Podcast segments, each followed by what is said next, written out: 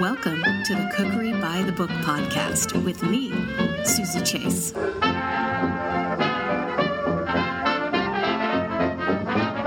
My name is Sara Dickerman, and my new book is The Bon Appetit Food Lovers Cleanse.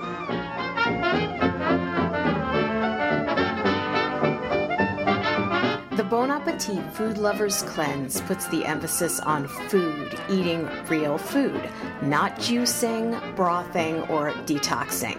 Can you talk a little bit about the concept of the cleanse? It was a little bit of a response to, you know, all those cleanses that were more radical out there where you might decide not to eat or just really severely limit your food. Instead, we really sought to say, hey, I love food. How can we get this really delicious, um, intensely flavored food that sort of pushes us back into good habits, whether that means a really steady breakfast pattern of, you know, of hearty, but uh, hearty breakfast that will keep me comfortable until lunch, or whether that means a little bit of a fresher, less uh, starchy, fatty dinner. Um, just little patterns that can can be helpful and can actually carry forward after you're done with the more formal part of the plan. How has the cleanse evolved in six years? well, it started out pretty scrappy, I have to admit. Originally, it was sort of curated recipes. I, I had come, uh, I'd been approached by an editor who asked me whether I might like to put together sort of a healthy eating plan uh, for bonappetit.com. And, you know, originally I thought, well, you know, you just go through your favorite cookbook, and sure enough, you'll find um, some healthy recipes in there that taste great and don't involve using silly substitutes like turkey bacon or you know egg white omelets and stuff like that. But if you can kind of cull those together you'll have a really nice uh, plan for eating. And so that was the, the first year we tried that. But then as we kept on uh, moving forward we, we realized we needed something that was a little more practical that had a little continuity from day to day. Because if you're eating um, if you're really trying to prepare every meal in a healthy way, then you need a little carryover from one day to the next to help you uh, just practically solve it. Otherwise, you're just mired in work. So, you know, we did things like, oh, you'll for lunches, we tend to do a really lovely salad, and we'll use a little bit of the protein from the dinner the night before, and reframe that in an interesting and delicious way.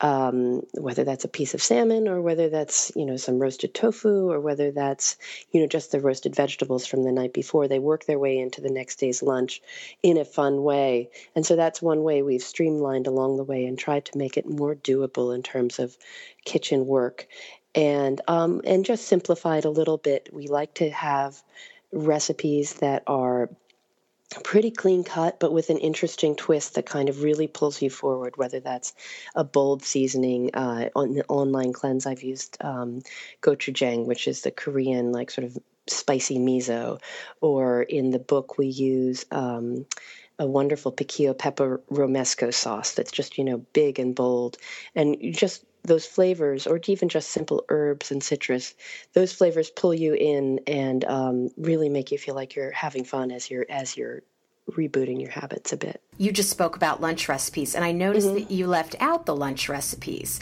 So, how do we deal with lunches? So, we did, that was the one, we have recipes for the other meals, and we did leave lunch is a little bit open, partially because people are often at work and maybe you're dealing with a lunch cafeteria situation where you have, you know, a salad bar and we wanted people to sort of like have the framework of what they should be including in their lunch. Um, eh, but have a little bit of flexibility so that if you're if you're having to deal with lunch away from home that you can kind of um, cobble it together. We do, however, have a lunch suggestion based on the leftovers from the night before. And so um, if you look through the menus, there is a suggestion, even right down to a vinaigrette, uh, to put together a nice lunch. So there is a suggestion, but it's not a formal recipe. We just think it's a great time for improvisation, but within a framework um, that involves, you know, a nice amount of leafy greens, um, a bit of protein, which might be from the last night's dinner, and then something really fun and textural, whether that's nuts or um, a little bit of avocado or um, a crunchy apple, just something to give you some something exciting and lovely to eat, and then a great vinaigrette. If you have a great vinaigrette on hand, I find it's always easier to make a salad.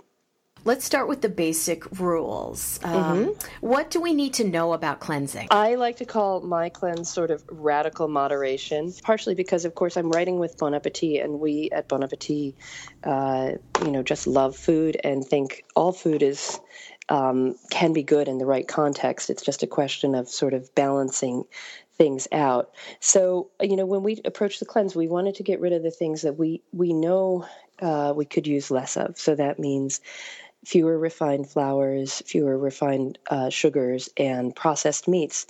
And in general, we think that home cooking is the way to really be able to prepare the healthiest food for yourself. So that means, um, you know, cutting out processed foods where you don't know how much salt or fat there is in an item. And instead, um, we try to, you know, just cook it at home and cook with whole foods when we can. Now, then we have other ideas, though. Uh, one is that, you know, if we're going to have healthy food, we also need to make sure that it really tastes good so that you're not feeling like it's drudgery. So for, right. for me, it was very important to include chilies and spices and herbs and citrus citrus flavors and um, things that just make you feel like you're enjoying food. It's things that you can serve to friends and not feel like embarrassed about eating. So that that that was important to me. We wanted to try to up the amount of vegetables and fresh produce that you're eating. So we suggest that you try to, you know, have half your plate covered with vegetables when you eat. And then, you know, we also do ask you to limit alcohol consumption. So many people in January are already doing that. But at the same time, we're not completists. so, you know, if you're at a if you're at a friend's birthday party and you want to toast their birthday, don't worry. We, we say up to four drinks per week. And then we even have a lovely sort of low alcohol cocktail that our registered dietitian came up with called the Rubies and Thorns. And it's just a lovely bright red from blood orange drink with bubbles in it. And it, again, it feels festive and yet it's not a Manhattan. What does prepping for the cleanse involve? Well, if you do the whole thing, uh, it is a fair amount of shopping. In the book, we've we've broken it down into two major shopping trips, but you might even choose to to break it down into maybe four for the two weeks, and you know get all the dry goods that you can get ahead of time, um, and then um, produce. You know, get a little more, a little closer to the meals you might be preparing. I think it's always really critical to do like that extra measure of prepping before you start cooking um, and you know wash your greens for example if your greens are washed and ready to go it makes um, it makes cooking them or eating them in a salad so much easier having a lot of uh, food containers around because you know you'll be using some of these leftovers and you know making sure everything's ready and then kind of getting rid of anything that's going to be uh, terribly tempting to you, whether that's a jar of Nutella or, you know, the, I'm, I'm a terrible pretzel eater. So, you know, I just sort of, you know, move the pretzels out of the cupboard uh, and, you know, just don't have them around for the two weeks of the cleanse. I think it's brilliant that these recipes are grouped by seasons. So we can do this cleanse any time of the year, not just in January. That's right. Uh, that was one of the real pleasures of making this a book rather than the online cleanse, is that the online cleanse is always in January. And for me, uh, there's just so many times of year when, you know, you think, oh, well, I just need, you know, I need to kick things in a healthier direction. So we do have a menu for each season. But I also think having them be seasonal menus and seasonal recipes allows people to, you know, even if you're not doing a two week program, you can kind of look through and you can say, oh, quinoa salad with broccoli and pistachios. Uh, I think that's our summer menu. Yeah. It doesn't that look lovely? And it just sort of will inspire you throughout the year. I saw that Adam Rapoport said you'll find yourself serving these dishes to friends and family even when you're not technically on a cleanse. And I think it's right. so true. Yeah, you know, the word cleanse for me is, is you know, like a little uncomfortable because yeah. I I really want to think about it as something that can stretch for the whole year. What can we expect from doing the food lovers cleanse? I think the cravings are a big issue for and, and i can really only sp- speak for my experience but i've done it now. This will be my sixth year coming up. Uh, i always lose a little bit of weight but you know people are people are different and uh, i can't i can't promise that.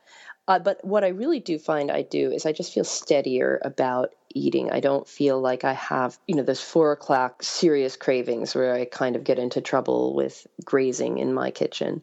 I find that, you know, I plan my snack and then I kind of feel steady through dinner and um, I find that I don't reach for desserts as strongly, and even the sugar in wine, I don't feel like I'm craving that as much. For me, that's really the major result, but I think you'll also feel good energy. You'll feel like you have a, a, a cache of recipes ready to go. You'll find even more pleasure in things like vegetables. You know, maybe you find that one breakfast that just really makes you feel great every morning. Or maybe you'll find, oh, this is the practical way that I can get a salad in most days of the week. So you just slowly make changes.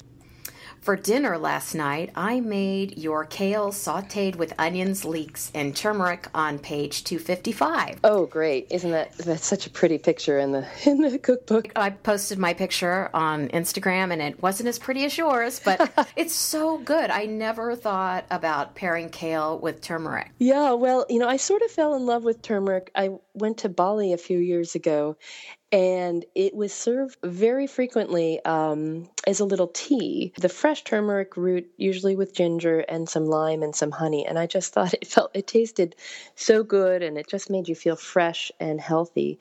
And then I've been starting to see Hawaiian turmeric in in my local natural foods market, and so I started playing with it. And of course, you can juice it. Um, but this book definitely doesn't get into things that require a lot of fancy equipment. So no, there's no juicing in here. Yeah, thank goodness.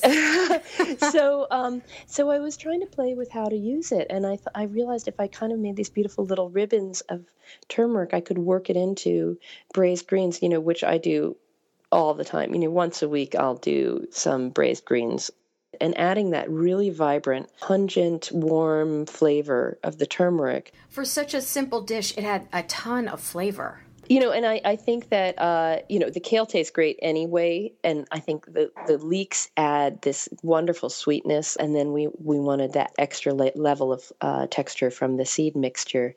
And um, I think it works really, really well. And you can kind of eat it as a main course or as a side course, depending on uh, what you have around. And I saw on the serving side notes, this dish is four servings and mm-hmm. one lunch the next day. Yes, so that idea that you could then mix it into another salad or serve it with tinned tuna, you could mix it with the tuna and it would be a great, really sustaining part of your lunch. If you hate the words detox or reset, this cookbook is for you. I found it to be so easy to follow, with an emphasis on home cooking and whole foods.